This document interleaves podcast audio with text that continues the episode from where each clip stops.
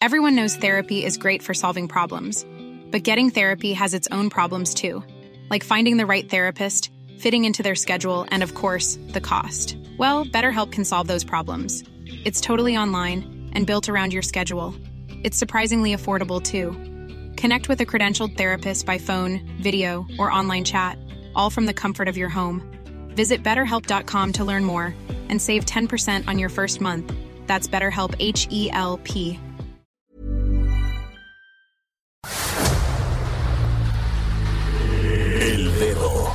la llaga. Había una vez un mundo en el que nadie creía. Un país de historias inexplicables. Una nación con personajes asombrosos. Santo Tomás tenía razón. Hay que ver para creer. El México increíble, las verdades que duelen, la voz de los que callan, el dedo en la llaga. Infórmate, diviértete, enójate y vuelve a empezar. El Heraldo Radio presenta El Dedo en la Llaga con Adriana Delgado.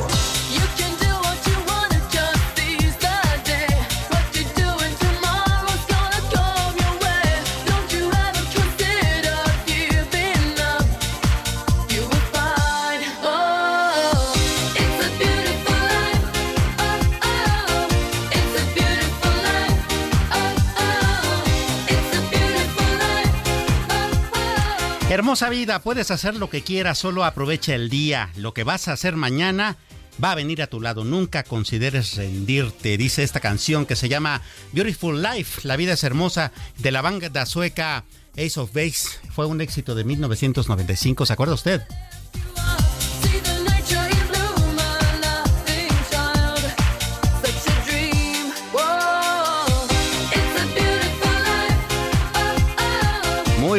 Tardes, así es como le damos la bienvenida a El Dedo en la Llaga. Yo soy Samuel Prieto y por supuesto le saludo a nombre de la titular y directora de este espacio, Adriana Delgado. Adriana, ¿cómo estás? Buenas tardes.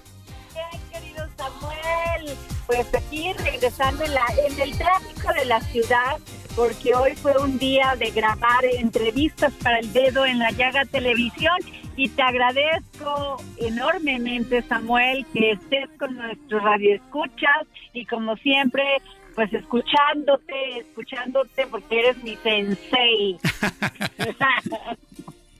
no, pues muchas gracias, el honor es todo mío. Eh, Fíjate que, eh, bueno, estábamos escuchando esta canción que habla mucho de motivación y en el momento de poner el dedo en la llaga es súper importante tener una buena actitud ante la vida, ¿no? Así es, oye, y actitud la del presidente Andrés Manuel López Obrador, porque aceptó, va a acatar el fallo del tribunal y dijo que no va a haber mañanera, pero no. Dice que la va a hacer en sábado y domingo, ese es entusiasmo.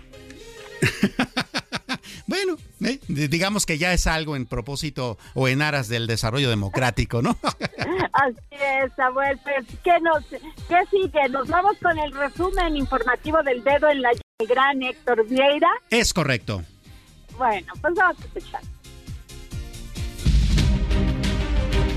La próxima gira del presidente Andrés Manuel López Obrador por el sur del continente americano contempla una parada en Colombia el 8 y 9 de septiembre y otra en Chile el 10 y 11 del mismo mes. El mandatario adelantó que la cooperación para enfrentar el problema del narcotráfico y la implementación de programas sociales para atender las causas que originan la violencia serán algunos de los temas que abordará con su homólogo colombiano Gustavo Petro.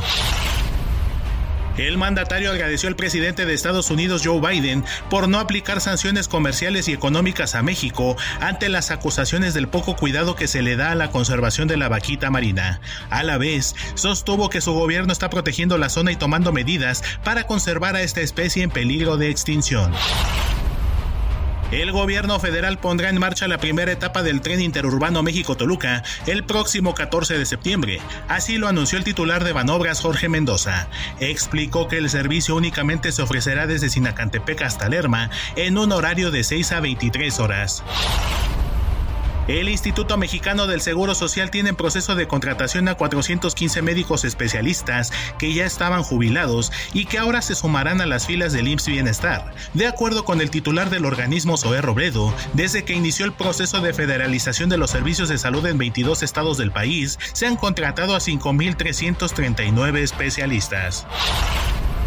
El gobierno federal entregó contratos por 3.474 millones de pesos a empresas de reciente creación durante el año pasado. Así lo reveló un análisis del Instituto Mexicano para la Competitividad. De acuerdo con el índice de riesgos de corrupción 2023, la actual administración también dio contratos por 107.8 millones de pesos a compañías sancionadas y 2.5 millones a empresas fantasma. El ahorro generado por la política de austeridad de la llamada Cuarta Transformación se redujo 96.3% en términos reales durante los primeros cuatro años del sexenio, al pasar de 71.015 millones de pesos en 2019 a tan solo 3.085 millones en 2022. Así lo reveló un análisis del Centro de Estudios de las Finanzas Públicas de la Cámara de Diputados, al advertir que las posibilidades de reducción del gasto previstas por el actual gobierno se van estrechando cada vez más, aproximándose a su límite. El Congreso de Quintana Roo designó como nuevo fiscal del Estado para un periodo de nueve años a Raciel López Salazar, quien ocupaba el puesto de manera interina desde la renuncia de su antecesor Oscar Montes de Oca. López Salazar dijo que dará un nuevo impulso a la fiscalía con una refundación y reorganización absolutas. Los más de 400 obreros de la maquiladora de capital estadounidense Edemsa CDS, con sede en Matamoros, iniciaron ayer una huelga, luego de que los directivos de la empresa cerraron la factoría sin pagarles liquidaciones. Miembros de colectivos de búsqueda de desaparecidos en Baja California se manifestaron en las instalaciones de la Comisión Estatal de Búsqueda para exigir la renuncia del titular de dicho organismo, Rafael Hernández Murrieta, y además pidieron una reunión con la gobernadora Marina del Pilar Ávila. Su intención es informarle que los puntos pactados en la última reunión no han sido respetados. A principios de año, los integrantes del movimiento realizaron un plantón en el mismo lugar y permanecieron ahí durante 22 días. Un derrame de crudo que equivale al menos a dos terceras partes del territorio de la Ciudad de México se detectó el pasado 4 de julio en la sonda de Campeche, y a pesar de que sigue creciendo no ha sido reportado por petróleos mexicanos. Conforme un análisis realizado por geógrafos, el derrame se ubica muy cerca de donde se presentó el incendio de la plataforma de gas Nohoch A el pasado 7 de julio. Bastantes temas para poner el dedo en la llaga esta tarde, pero eh, si le parece bien empecemos con un tema, querida Adriana, que pues a nosotros como quienes ejercemos esta profesión nos preocupa, al igual que a mucha gente, yo diría que a toda la ciudadanía, porque periodismo es democracia y van siete, siete periodistas asesinados nada más en lo que va del año, ¿verdad? Eh, y a propósito de eso, bueno, uno de ellos, Nelson Matus, eh, fue asesinado en el estado de Guerrero la tarde del pasado 15 de julio, es decir, hace eh, un par de días, allá en la colonia Zapata del puerto de Acapulco. Eh, ¿Qué es lo que ha pasado hasta ahora? Bueno, ¿qué le parece si nos comunicamos con Carla Benítez? Ella es corresponsal justamente del Heraldo de México en aquel estado. Carla, ¿cómo estás? Buenas tardes. ¿Qué tal, Samuel? Buenas tardes, un saludo a tu auditorio. Pues como lo comentas, a raíz del asesinato del reportero Nelson Matus, se han registrado diversas movilizaciones en el Estado. Una de ellas fue la que realizaron reporteros y representantes de medios de comunicación este lunes en el puerto, donde exigieron garantías de seguridad para el gremio.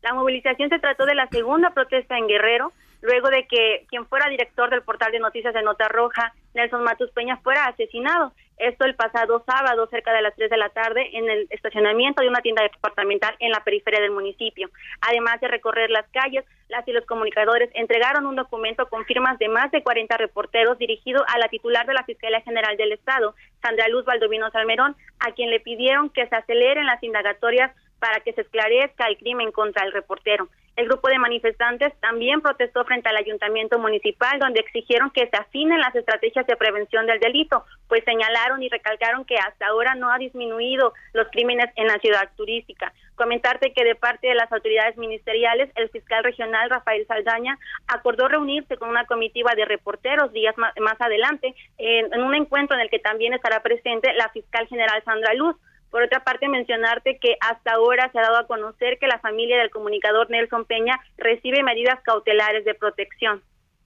Pues eh, vaya que la cosa está bastante complicada y bueno, qué bueno que hay eh, una manifestación justamente para denunciar que pues el gremio periodístico está siendo atacado de esa manera y que las autoridades se muevan. Eh, si bien México es eh, eh, tal vez el país más peligroso que no está en guerra para ejercer el periodismo, pues resulta que Guerrero, el estado donde tú vives, Carla, es el segundo estado de los estados mexicanos más peligroso todavía para los reporteros. ¿Cómo es tu día a día, Carla? ¿Y cómo es el de nuestros compañeros del gremio allá a la hora de cubrir cosas que, pues en el estado de Guerreros generalmente suelen ser bastante violentas? En las, en las protestas que ha habido tanto en Chilpancingo como en Acapulco, el sentir general de los reporteros y las reporteras ha sido que hay temor, ya que en la entidad no solamente se han registrado homicidios dolosos de, de, reporteros, sino también han ejemplificado que en los últimos dos años, en el caso de Chilpancingo, se han cometido robos a casa habitación de compañeros, eh, donde han sustraído precisamente cámaras fotográficas, equipos de cómputos, documentos investigaciones que realizan, e incluso también mencionar que hay municipios en donde la presencia de grupos armados pues ha limitado la cobertura informativa eh, te estoy hablando de las regiones Tierra Caliente y de Iguala, donde varios compañeros han sido desplazados. Entonces, en ese mismo sentido, lo que más se ha resaltado es que no hay garantías para ejercer el periodismo, que hasta ahora pues ninguna autoridad ha, ha dado las medidas para que realmente se respete la labor informativa del gremio en el Estado, que como bien lo comentas, de acuerdo a los crímenes que se han cometido en este año, Guerrero concentra el 15% de, de los delitos registrados a nivel nacional.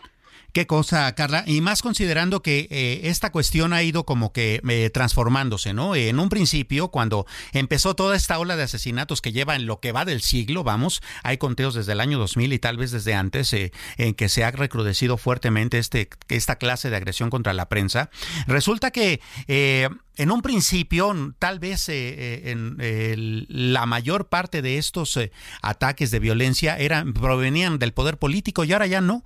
Ahora provienen justamente del crimen organizado, lo cual suele ser todavía más peligroso y complicado.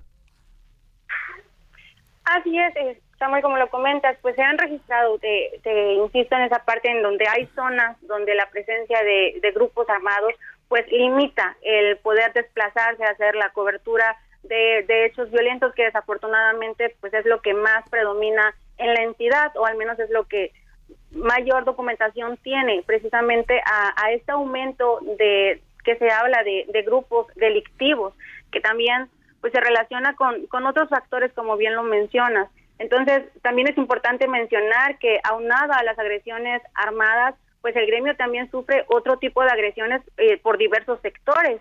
Incluso hace aproximadamente tres semanas un grupo de compañeros fueron agredidos por maestros jubilados, un sector que no esperaría recibir agresiones de ellos. Sin embargo, también pues fueron fuimos agredidos porque incluso en esa cobertura yo también fui agredida por por un grupo de, de estas personas. Entonces, las garantías en la entidad no solamente pues hacen falta de parte de, de, las autoridades, sino también de los mismos grupos a los que muchas veces se acude a cubrir para dar voz a sus demandas, para informar lo que está aconteciendo e incluso pues se registran ese tipo de agresiones contra las y los compañeros. Pues sin duda, Carla, por favor, cuídate mucho, te enviamos todo, toda nuestra solidaridad y un abrazo y eh, por favor estamos eh, muy pendientes de lo que esté sucediendo por allá con el gremio periodístico y con toda la información. Seguimos informando, Samuel, que tengas muy buena tarde. Igualmente, Carla. Eh, y bueno, ah, sigamos hablando de este asunto que es eh, de verdad bastante relevante. Y permítame comunicarme también vía telefónica con el director del periódico Sur, él es Juan Angulo, quien, pues bueno, también vive muy de cerca la cuestión como se está viviendo allá en el estado de Guerrero. Juan, ¿cómo está? Muy buenas tardes. ¿Qué tal, Samuel? Buenas tardes. Eh, pues más allá de esta cuestión que tiene que ver con eh, las disputas del crimen organizado que de repente pues llegan a cruzar fuegos con la prensa, está el hecho de que el país eh, y al Estado en particular están envueltos también en una especie de polarización que genera más violencia, ¿no? Sí, bueno, sí. pues el espectáculo del lunes pasado en Chilpancingo, donde más de 3.000 campesinos pobres y transportistas prácticamente tomaron el sur de la ciudad, eh, replegaron a la policía eh, antimotines, a la Guardia Nacional, tomaron un vehículo blindado, con él eh, irrumpieron en la sede del Poder Ejecutivo y en el Congreso, que es, digamos, la nota que ha llamado la atención en, el país, porque eh, las autoridades, incluido el presidente de la República, la secretaria de Seguridad Pública, señalaron que era una manifestación instigada por un grupo del crimen organizado que se conoce acá como los ardillos. Esto es lo que ha marcado toda la semana eh, de violencia en, Guerrero después de un sábado eh, con mucha violencia en Chilpancingo y que al siguiente sábado tenemos el asesinato del colega Nelson Matus, eh, director de un portal de noticias de sucesos policíacos y de la violencia del crimen organizado. Efectivamente estamos en medio de, pues tratando de trabajar, haciendo la cobertura con mucho cuidado, pero pues, tratando de cumplir con nuestro nuestra función de informar a la sociedad. Claro. Eh, Juan, a propósito justamente de esto, eh, si bien es cierto que ahora buena parte de esta eh, violencia contra la prensa viene por parte del crimen organizado, no quitamos el dedo de la llaga del hecho de que también hay una alcaldesa la alcaldesa de Acapulco, que justamente eh, tiene imágenes en donde se reúne justamente con este grupo delictivo, ¿no? Los líderes de los ardillos, lo cual pues la deja muy mal parada, pero también nos eh, desata una gran preocupación sobre qué tan cerca está el poder político del crimen organizado. La alcaldesa de Chilpancingo. Chilpancingo, tienes razón. Norma Hernández, pues sí, eh, es una realidad. el video y las fotografías que se han difundido eh, la confirman, es una realidad de que pues la autoridad prefiere prefiere negociar arriba con el crimen organizado que buscar a la gente abajo, a la sociedad, para juntos tratar de resolver este gravísimo problema. Esta es la gran tragedia de Guerrero, el crimen organizado es un fenómeno del poder, no es algo que venga del pueblo, eh, ellos están solamente por conseguir dinero a cualquier costa, eh, vendiendo drogas, extorsionando a la gente, y la autoridad prefiere negociar con ellos, prefiere hacer tratos con ellos que eh, convocar a la sociedad a, una nueva estrategia de seguridad. Esta realidad se vive en muchas zonas de Guerrero, no solamente en la zona centro donde está sino se vive prácticamente en todo el Estado. El crimen organizado tiene una influencia muy directa en, los gobiernos, eh, empezando fundamentalmente en, los ayuntamientos, en el nivel municipal, ya sea porque amenazan a los alcaldes o porque ellos hicieron a los alcaldes con dándoles recursos para sus campañas. El caso es que tienen mucha fuerza en, muchas ciudades, comunidades y regiones del Estado. Pues vaya que eso es bastante preocupante, porque si no es eh, porque hay una colusión, también lo es porque hay una amenaza. En fin, que la situación no está nada bien en ese frente. Juan Angulo, muchísimas gracias por tomarnos la llamada. Por favor, cuídate mucho, las cosas allá están complicadas y no parece que pronto vaya a haber una solución. Que tengas muy buena tarde. Sí, gracias. Buenas tardes. Saludos.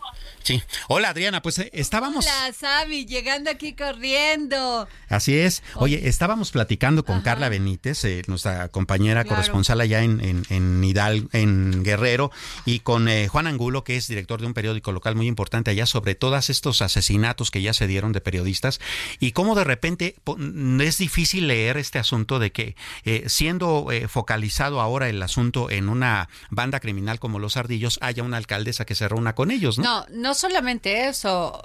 Eh, Samuel, que ya el gobierno federal y estatal desistió de protegerlos.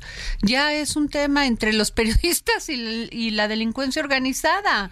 O sea, ¿cómo? Yo no puedo creerlo. Mira, acabo de entrevistar. Esto es gravísimo que cada semana amanezca un, un periodista muerto porque hace su trabajo. Me parece gravísimo. Acabo de entrevistar precisamente a Claudia Guerrero, que es una gran periodista de Veracruz, que ella se dio a la tarea de investigar en el, en el, en el sexenio de Javier Duarte todo esto que hacían con los niños y las quimioterapias. Así es, que, les ponían agua en vez de les ponían aguas y, y, y medicamentos que no tenían una certificación. Bueno, pues ella, este, como el caso de, de todos estos periodistas que hacen su trabajo, que es investigar, pues bueno, fue acusada por el gobernador del de, estado, Cuitlagua García, en su conferencia, porque le copia todo al presidente Andrés Manuel López, Obrador y le copia también las mañaneras. Entonces, en sus conferencias también, este, pues la, eh, la, la denunció, denunció como que ella había hecho la investigación, entonces que ella también era parte de la investigación que seguía la Procuraduría, la, Fiscalía General, eh, Fiscalía del Estado de Veracruz, ¿no? Entonces, imagínate en qué estado de indefensión están los periodistas. Pues bueno, vaya, vaya que así de cosas. No, terrible. Por favor. Pues vaya, así la cosa. Oye, otro, otro tema que, que estamos, en el que estamos poniendo el dedo en la llaga, eh, querida Adriana, es cómo se cae el techo de una escuela. Así nomás, como así. Pues porque lo hicieron mal, porque se robaron el dinero, porque la impunidad, porque la delincuencia también organizada de los políticos. Claro. O sea, es terrible, porque esto es, no tiene más nombre que eso. Por supuesto. Y bueno, eh, a respecto de eso, bueno, vamos a ver qué nos dice nuestro corresponsal allá en, en Ciudad Victoria, Tamaulipas. Él es José Hernández, corresponsal de Heraldo Media Group. ¿Cómo estás, José? Muy buenas tardes para ustedes y todo su auditorio. Gracias. Eh, una techumbre cayó en el Colegio Antonio Repiso de Ciudad Victoria, resultando lesionadas tres personas entre ellas una de las religiosas a cargo de la institución educativa privada. Alrededor de las 7.10 de la mañana se registró el desplome de la techumbre en el colegio Repiso, en donde una monja quedó atrapada bajo los fierros y escombros. Dos maestras que laboraban en un aula quedaron incomunicadas al caer el eh, la techumbre, eh, las cuales no resultaron lesionadas y fueron rescatadas abriendo un boquete en uno de los muros.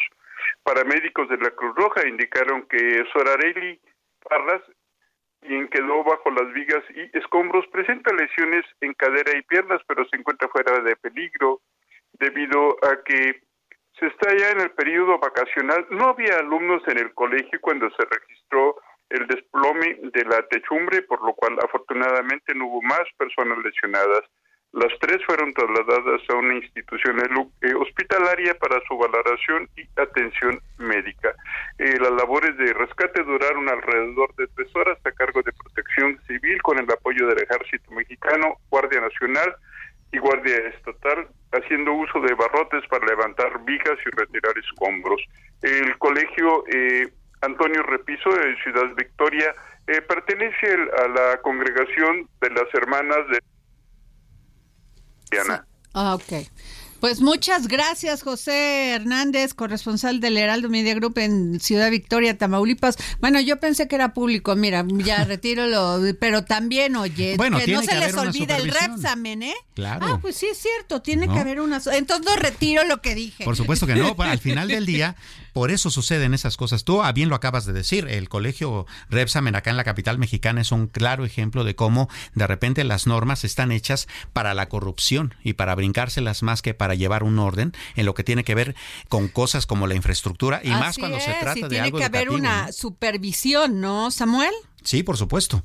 Y ese es el gran problema, que eh, como estamos descuidando demasiados frentes como país, pues de repente todo se nos derrumba. Oye, fíjate que tembló hoy, Samuel, ¿eh? ¿Tú sentiste? La verdad, ¿no? Pues fíjate que yo sí. Ah, y, sí. y ahorita que lo estoy viendo, que tembló, estaba yo grabando mis entrevistas y sentí como Ah, un fue jalón. hace- hace un sí, así, a las 10.30 yo sentí ese, ese temblorcito, así como un jalón, no, jale, así como que dices, ay, que Como- se movió, como un que se movió, así muy leve, pero sí, sí lo sentí ahí en el centro de la ciudad, en el club de periodistas. Ah, qué cosas. Bueno, Sí, al menos sí. no fue un mareo, fue un temblor, no, ¿no? no, fue un- no, bueno, yo pensé que era un mareo, pero ya a mi edad, pues, pues, no, ¿verdad? Ya no, No, ya tú no. eres muy no, joven para no, esas cosas. Ya no. Estás muy chamaca para eso, querida Oye, Adriana. pues qué terribles noticias, mi querido Samuel. Este, esto de nuestros compañeros periodistas, te digo que estábamos entrevistando a Claudia Guerrero y este, y me decía del temor que siente salir de su casa por estas amenazas que les hace el gobernador No, de bueno. Cuauhtémoc García. Qué cosa. O sea, en vez de protegerlos, los avienta. Claro. O sea, di- dice que está inmiscuida, incriminada. Dice, oye, yo hice un reportaje periodístico. Claro. Es gravísimo lo que está pasando, Samuel, gravísimo que cada alguna. semana maten a un, a un periodista. Estamos en las manos de la delincuencia organizada. Así es. Nos vamos a un corte y regresamos.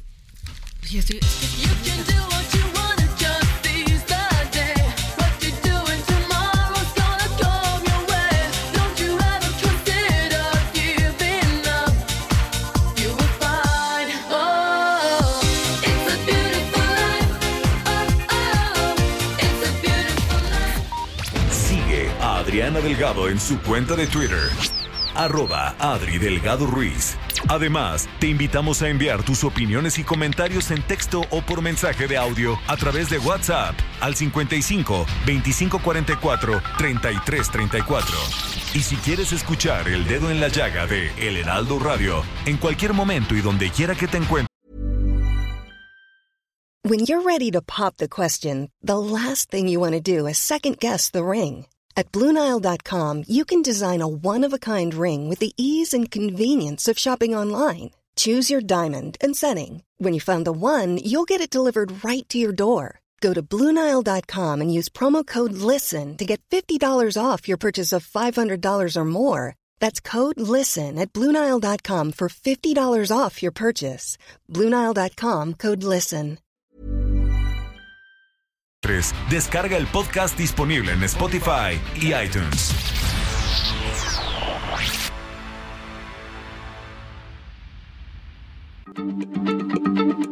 Heraldo Radio, la H se lee, se comparte, se ve y ahora también se escucha.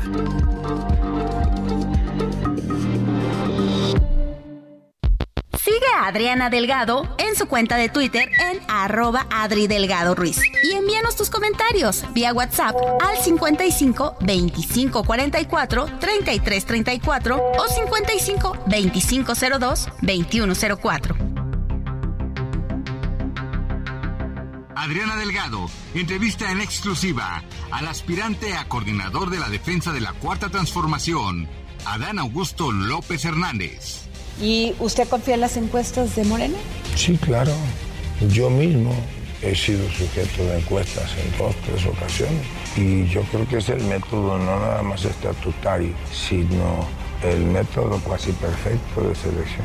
Los precandidatos, o como les llamemos, eh, han dicho, algunos han dicho, si me hacen una chicanada en las encuestas, pues pensaría dejar Morena. Otro ha dicho, no, pues yo voy a ganar las encuestas. ¿Usted confía en las encuestas de Morena? Bueno, yo ahora estoy en encuesta. funciones de delegado nacional, porque esa fue la designación que el partido nos dio. Delegado nacional en defensa de la cuarta transformación. Pero se van a someter a una encuesta. Ah, bueno, pero la encuesta es para determinar quién va a ser el coordinador. Ya después, cuando vengan los tiempos electorales, seguramente se emitirá una convocatoria. Habrán precampañas y campañas, pero ahora pues se trata de, de construir entre todos, de fortalecer el movimiento. Jueves, 10.30 de la noche. El dedo en la llaga. Heraldo Televisión.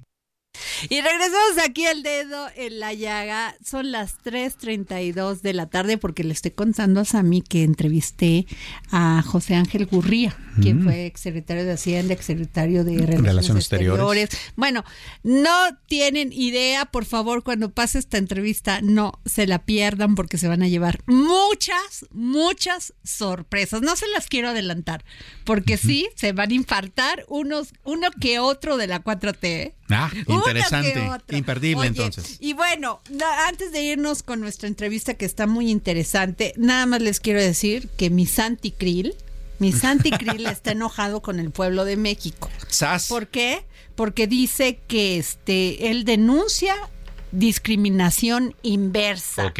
Porque dice que lo acusaron que no lo quieren por ser güerito y con ojos azules. Yo sí quiero a mi Rodri, es güerito y de ojo peloncito y con ojo sí, azul. ojo azul. Como de que no. A ver, este Sí. Santiago de veras. Y luego también mi Sami, que dice que este que es que está en contra del presidente Andrés Manuel López Obrador porque discrimina, a ver, no, porque ah no, recrimina injurias de AMLO a Xochil Gálvez, como si Xochil Gálvez no pudiera defenderse sola. Claro, y como si él realmente Sí. aportara en su defensa, Ah, ¿no? Sí. Bueno, Ay, mi ya. Santi Krill, entre Santi Krill y quién más, Este, Y Alito, que ahora va a ser solito, ah, ¿no? pues ya se quedó solito. Sí, ¿no? Ay, yo casi que pongo hashtag, nomás que no me vayan a regañar, ¿verdad? Solito, hashtag solito, alito. Sí, ¿verdad? ¿No? Ah, Está buenísima. Y Santi Krill. Santi Krill, Santi es ya, ya del dedo en la Ya llaga, es, mi Santi es, Krill, este, ¿no? Cliente frecuente del dedo en la Así llaga. es. Sammy, preséntanos el... el, el- nos vamos a un bloque y vamos a regresar con un tema sumamente importante como es el derrame de petróleo y de contaminación que ocasionó, casi estoy segura, la, la, es el incendio El que incendio hubo en en la plataforma Nohoch, ¿no? Así es. Así que vamos a un resumen informativo para el dedo en la llaga con el gran Héctor Vieira. El subsecretario de Hacienda Gabriel Llorio González dijo que modificar la arquitectura financiera internacional no es suficiente.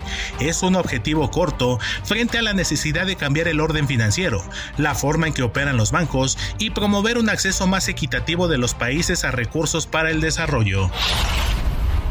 En el primer semestre de 2023, la balanza comercial de cárnicos de México se disparó 80%, producto de un incremento en las importaciones y de una disminución en las exportaciones de las diferentes proteínas cárnicas como lo son res, cerdo y pollo. Así lo revelan datos oficiales recopilados por el Grupo Consultor de Mercados Agrícolas.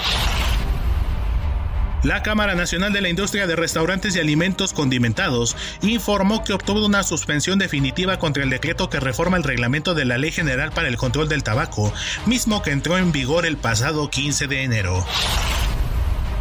El precio de la canasta básica de alimentos y productos cerró la primera mitad de julio en 1.723 pesos con 28 centavos, lo que representa un encarecimiento de 3.4% frente a los 1.666 pesos con 20 centavos con los que inició el año. Así lo reveló la Asociación Nacional de Pequeños Comerciantes. El efecto superpeso afecta las ventas de exportación de tomateros. Los productores de tomates quienes venden y exportan a Estados Unidos, Canadá y Japón recibirán 6.300 millones de pesos menos como consecuencia del superpeso. El peso inició la sesión de este martes con pocos cambios, depreciándose 0.11% equivalente a 1.8 centavos, cotizándose alrededor de 16 pesos con 74 centavos por dólar, con el tipo de cambio tocando un máximo de 16 pesos con 76 centavos y un mínimo de 16 pesos con 69 centavos por unidad, algo no visto desde el 7 de diciembre de 2015. El filósofo, economista y exponente de la teología de la liberación, el alemán Franz Josef Hinkenhalmert, falleció el pasado 16 de julio a los 91 años en San José, Costa Rica. Así lo informó la Asociación de Filosofía y Liberación, organismo fundado en 1982 en Bogotá.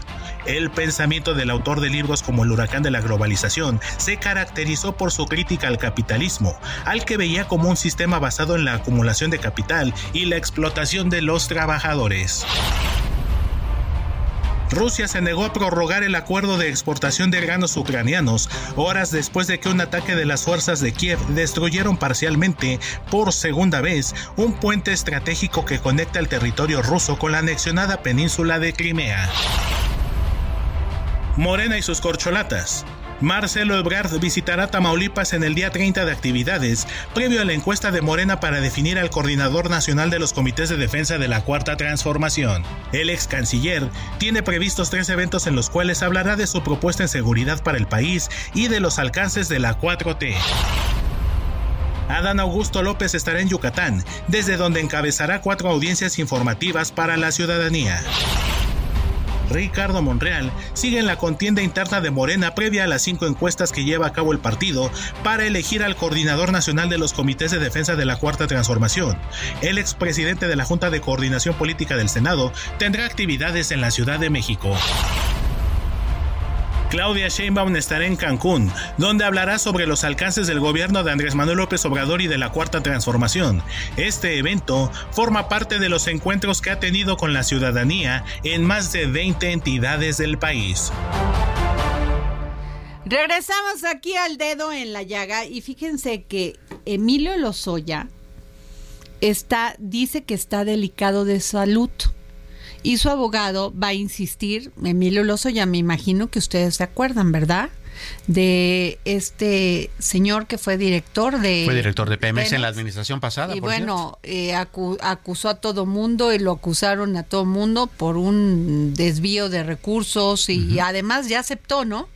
que sí recibió lana y que lo va va va este a a regresarle al Estado todo lo que se llevó. Así es. Así fue, ¿no? Básicamente. Sí, dijo, les devuelvo todo, pero de, ya, ya, ya hay, quitado. ¿Cómo te acuerdas cuando eras niño que le decían ahí está, ahí está, ahí está, ahí está? Bueno, pues, pues eso quiere decir, eso, eso pretende Emilio Lozoya y va a insistir en el acuerdo reparatorio. Pero pues está enfermo desde que llegó. ¿No te acuerdas cuando llegó que lo llevaron, a, en vez de llevarlo al, al Ministerio Público, a, la, a los de este a, la cárcel, bueno, no a los de paros o cómo les llaman. Sí, sí, a, los separos. Ah, bueno, los separos de la de la de la de la del Ministerio Público donde vayan. este dijo que estaba enfermo y se lo llevaron al Hospital Ángeles. Así es. que por cierto es parte del sistema de salud pública, ¿no? Sí, no, bueno. bueno, el asunto el asunto no fue el ABC, fue al ABC, al ABC. Al ABC que este y entonces es cierto que hasta hasta tenía que comer tenía que comer muy bien entonces lo llevaban al Hunan ¿no? claro y entonces luego seguía enfermo y, por eso tenía que ir al Hunan a comer. Así es. Pues esa fue la historia. Bueno no tiene nada relacionado con nuestra nota, pero pues nomás lo quise llevar a colación, a colación ¿no? Claro. Pero bueno. fíjate, hablando, ya, ya que estás hablando de temas petroleros, eh, fíjate que hay una aclaración que está haciendo Pemex y bueno, ah, sería pertinente también ponerla sobre la mesa del dedo en la llaga. Claro, aquí informamos de todo. Claro. Eh, bueno, eh, recordarás que hubo una noticia en el sentido de una fuga muy importante de hidrocarburos en el campo petrolero de Ekbalan, que no tiene que ver con Nohosh, pero también está en el Golfo, que no también sabemos qué pasó ahí, ¿eh? También en Nohosh todavía no nos queda muy claro que si hubo derrame o no hubo derrame. Así es. Y en esta otra parte, en Ekbalam, bueno, Pemex dice, eh, afirma que este asunto fue reportado eh, a la Agencia de Seguridad Energética y Ambiente el pasado 6 de julio y que la, fuga se encuentra completamente reparada. Ellos dicen que la red de ductos en los campos de Ekbalam concluyó su periodo de vida útil de 30 años, por lo que de forma preventiva ellos han ido eh, sustituyéndolo gradualmente y que los dos puntos de fuga en el ducto fueron pequeñas fisuras de 7 centímetros de longitud por un milímetro de ancho y un poro de 12 centímetros de diámetro. Para, o sea, para traducirlo en español cristiano, eso significaría que la fuga pues habría sido muy chiquitita, ¿no? Entonces, esa es una aclaración que Pemex considera pertinente hacer porque ellos consideran que en los medios de comunicación se ha eh, hecho demasiado grande este asunto de la fuga. Así es, Samuel. Y tenemos en la línea a Pablo Ramírez, campañista de clima y energía de Greenpeace, especialista en política y gestión energética y medioambiental. Y tenemos también al geógrafo maestro Guillermo Tamburini. Muy buenas tardes. Hola, ¿qué tal? Buenas tardes. Buenas tardes. Pues empezaría por el maestro Guillermo Tamburini, maestro Pemex, este asegura que el derrame de crudo fue mínimo, equivalente a 365 barriles de petróleo y afirma que la fuga ya fue reparada. Este, nosotros tenemos una duda aquí en la mesa sobre primero pues iríamos sobre este derrame en el en el Golfo de México, pero también la de Nohoch porque está Balam y está la de, este esta plataforma que se incendió hace unos días y que no sabemos qué proporción tuvo de contaminación. Eh, efectivamente, eh, parece que un poco a raíz de, la noticia del derrame y, la trascendencia que ha tenido, nos estamos olvidando de lo que fue el origen de todo este debate, que fue Nohoch, ¿no? Em, lo cierto es que, Pemex eh, o, las autoridades reaccionaron rápido, agotaron el incendio en, en pocas horas. Em, pero realmente mm, la emisión de gases es, incuestionable, tampoco tenemos una, una respuesta de eso. Eh, es algo muy, muy habitual en los campos petroleros. Eh, quizá ustedes han sido informados, yo trabajo en Argentina, soy argentino y, mm, un poco el equivalente a lo mejor quizá de lo que sería Cantarel en Argentina es vaca muerta, ¿no? Y nos encontramos con este conflicto constante de la emisión de gases eh, libres o por quema, ¿no? El, eh, venteo, la quema de gases o la libre emisión de metano, que obviamente en el caso de un incendio se multiplican desmesurados ¿no? No tenemos las mediciones del, costo que puede haber supuesto y desgraciadamente es una situación habitual, que cuando se da este tipo de accidente eh, nos quedamos con la noticia inmediata de fue controlado el accidente. Eh, este accidente ocurrió un viernes, así que rápidamente fue fin de semana, hubo una pausa, no sé qué, a la semana siguiente había sido controlado y parece que nos habíamos olvidado. Hubo víctimas mortales, hubo unas consecuencias ambientales y tampoco tenemos respuesta de esto. Claro. Eh, Pablo Ramírez, campañista de Clima y Energía de Greenpeace, eh, eh, hay información en el sentido de que habría sobre el Golfo de México, a propósito de estos eh, incidentes petroleros, una mancha de hidrocarburo de tal tamaño que sería como dos, del tamaño de dos ciudades de las más grandes en México. ¿Qué tan real es esta información? ¿Cómo se establecen estas métricas? Y bueno, ¿qué tan preocupante? Pues mira, justo retomando lo que decía Guillermo, nosotros estuvimos buscando imágenes satelitales de la explosión de Nohoch.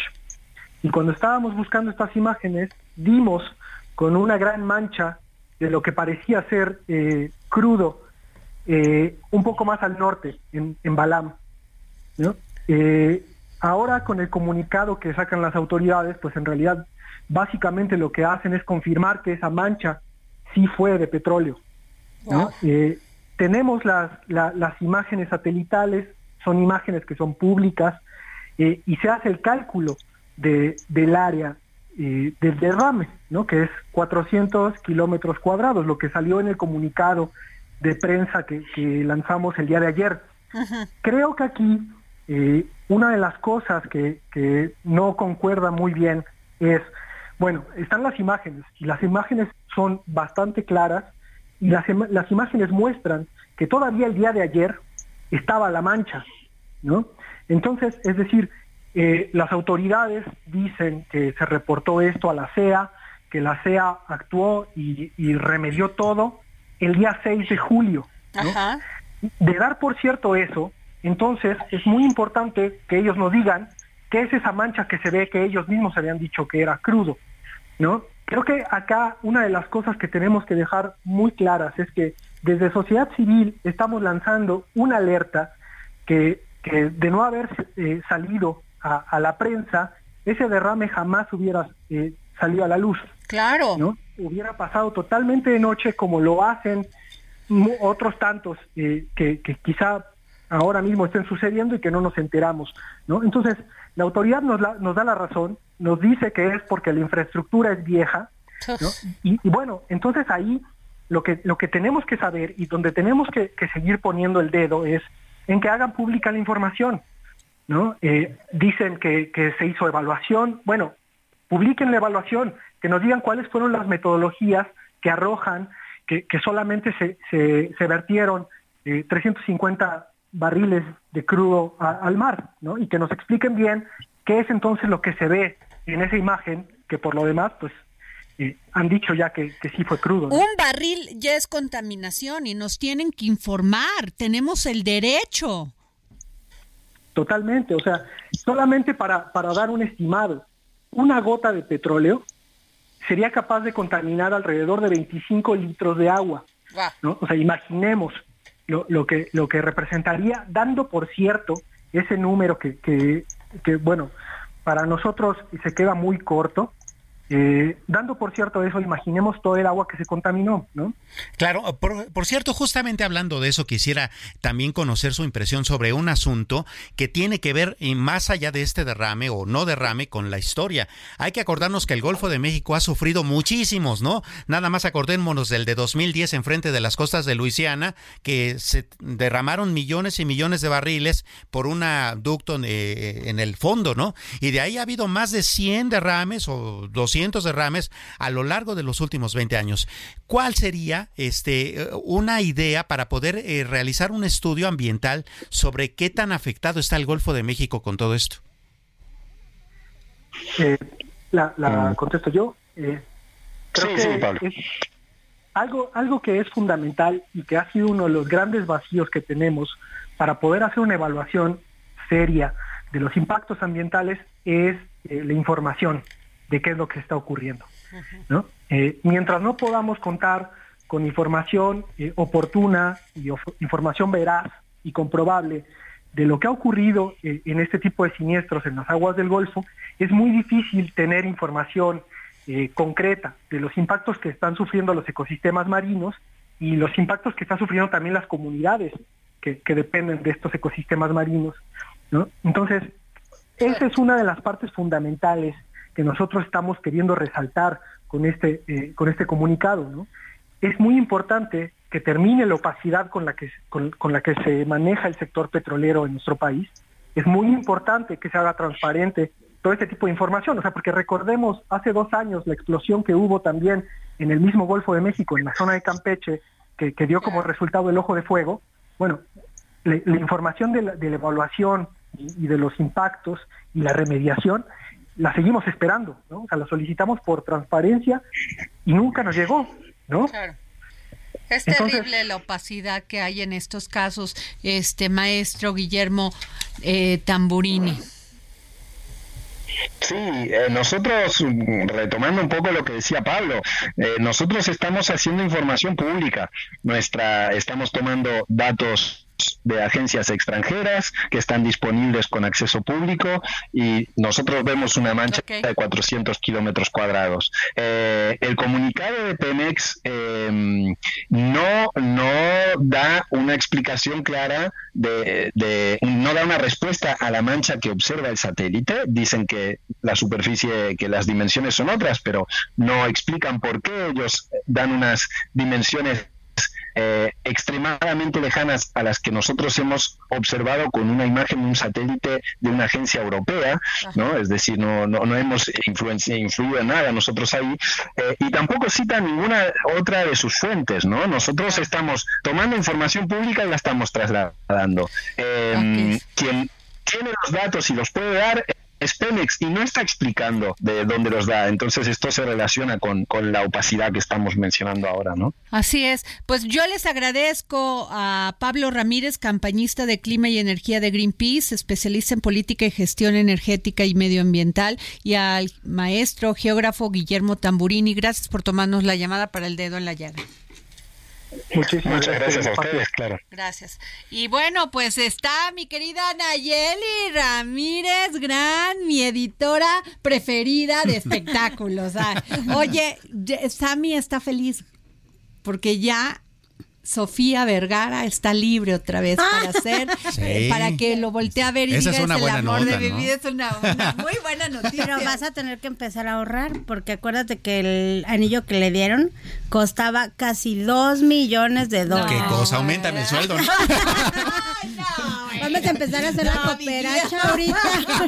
Oye, y que Ricky Martin aparece con Esther Cañadas, una supermodelo, y a ella, ay, que si barre, que si ahora ya Anda, ahora anda va- probando. Ahora anda probando, no, bueno, ya, pero ya, te dejo. Pero con esta modelo va- creo que van a hacer un proyecto de, de televisión. Está guapísima. Está guapísima. Y él anda en eh, anda en Madrid, creo, y andaba viendo algunos Y proyectos. ya que también se quiere va a hacer. divorciar del Ya, guapo que él ya está esposo. ¿Eh? Ya está separado, solamente falta que firmen Ahí los sí no puedo decirles apúntense. Bueno, Bueno, pero ya ahorita en estos mundos que estamos viviendo, ya Sí, ¿verdad? que prueben, Hay ¿no? de todo. que- ah, sí, es cierto. A ver. Pero Sofía está guapísima, seguramente le va a caer un galán inmediatamente. Eh, Bueno, es preciosa, Ah, sí, además de sexy, guapa, ah, es muy agradable. Sin duda. Yo en esta, en esta serie que tiene la de La Family, Mother Family. Mother Family, bueno, No, me- yo la amo. Sí. moría de la risa. Sí. Y hablándoles también de series de ese tipo, ustedes llegaron a ver Sex and the City, me imagino. Ay, sí. No. No, tú no, bueno, ay. Por eso no te quieren. Y bueno, pues ya llegó la secuela que se llama ¿Qué tal Just está, eh? Porque mi, hija Carla dijo, a mí no me gustó, man, ni la veas. está como bastante flojita, como que siento que están eh, pues metiendo muchos temas, están, que ya no están son 20 saturando. años después, 30 años después, ya no es lo mismo. Ajá, entonces como que ya ahora como era la, la, la serie que el sexo entre mujeres, bueno, con Ay, mujeres no, era el eje, ahorita está más difícil. Pero hablamos con Cynthia Nixon, que es una de las de las ¿En protagonistas. exclusiva? Sí, hablamos y hoy la- pueden leer. ¿Samantha o quién era ella? No, ella era Miranda Eh, Hobbs. Miranda, claro. La abogada. Súper, súper interesante. Entonces pueden leerla hoy en el Heraldo, ahí en todas las plataformas, y hablamos con ella, nos dice que como tuvieron que cambiarle ese chip, ¿no? Para que ahora, pues, todo, todo transcurra en- con mujeres de 50 años. Pero para que vayan viendo cómo es la evolución de una mujer en su sexualidad, en sus Exacto. Relaciones, en su Oye, carácter. pero ¿qué en su- pasó? Ella se divorció, ¿no? Ella se divorció divorcia de- de- ajá. del, del- Y le da un giro a su género, por eso les digo que todo Ah. puede pasar en este... Claro. Y ahora anda con Che, que es una mujer, pero bueno, ellas ya son una pareja homosexual. Ah, ok, y este, pues es que Sex and the City, bueno, fue todo un tema, Samuel. Sí, sí. Y no Nos es la primera vez que le hacen un refrito, el- ¿no? Y el No. señor Bing, eh, o ¿cómo se llama? Bing. Ya lo mataron, ya sí, Dios. fue, fue súper bueno. ¿Sabes por qué? Porque tenía acusaciones de, de, de acoso. acoso. sexual. Entonces dijeron... En la dijeron- película, no adiós. Ajá. En la película. No, lo mataron en el primer Eh, capítulo eh, de la de la secuela. Y entonces ya, se Ya, le da un ya infarto fue. y adiós, ya fue. Sí, todo triste. Por andar de acosador. Por andar de acosador. Pues bueno, se vio bien ahí la productora porque dijo, no quiero de este tipo de problemas. Oye, ¿dónde podemos este, este, ver esta entrevista que le hiciste? La pueden ver en todas las plataformas del Heraldo Media Group. Obviamente métanse a la, al impreso porque quedó un diseño fabuloso. una Ah, foto ya, de del gran Nixon. maestro Palma. Ajá, eh, del- él hizo todo el diseño de, de Cynthia Nixon. Se ve bien padre. Lee y leen. Es, un, Y, eh, y es una gran sí. serie. Carla todavía tiene ahí sus temas, pero la vamos a ver. Gracias, mi querida Nayeli Que Ramírez. tenga bonita Gracias. tarde. Nos escuchamos mañana.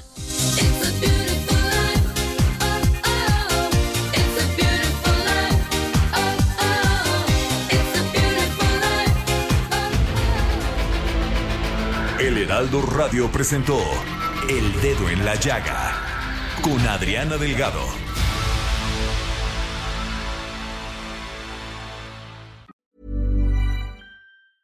Even when we're on a budget, we still deserve nice things. Quince is a place to scoop up stunning high-end goods for 50 to 80% less than similar brands. They have buttery soft cashmere sweaters starting at $50, luxurious Italian leather bags, and so much more. Plus, Quince only works with factories that use safe, ethical, and responsible manufacturing. Get the high-end goods you'll love without the high price tag with Quince. Go to quince.com/style for free shipping and 365-day returns.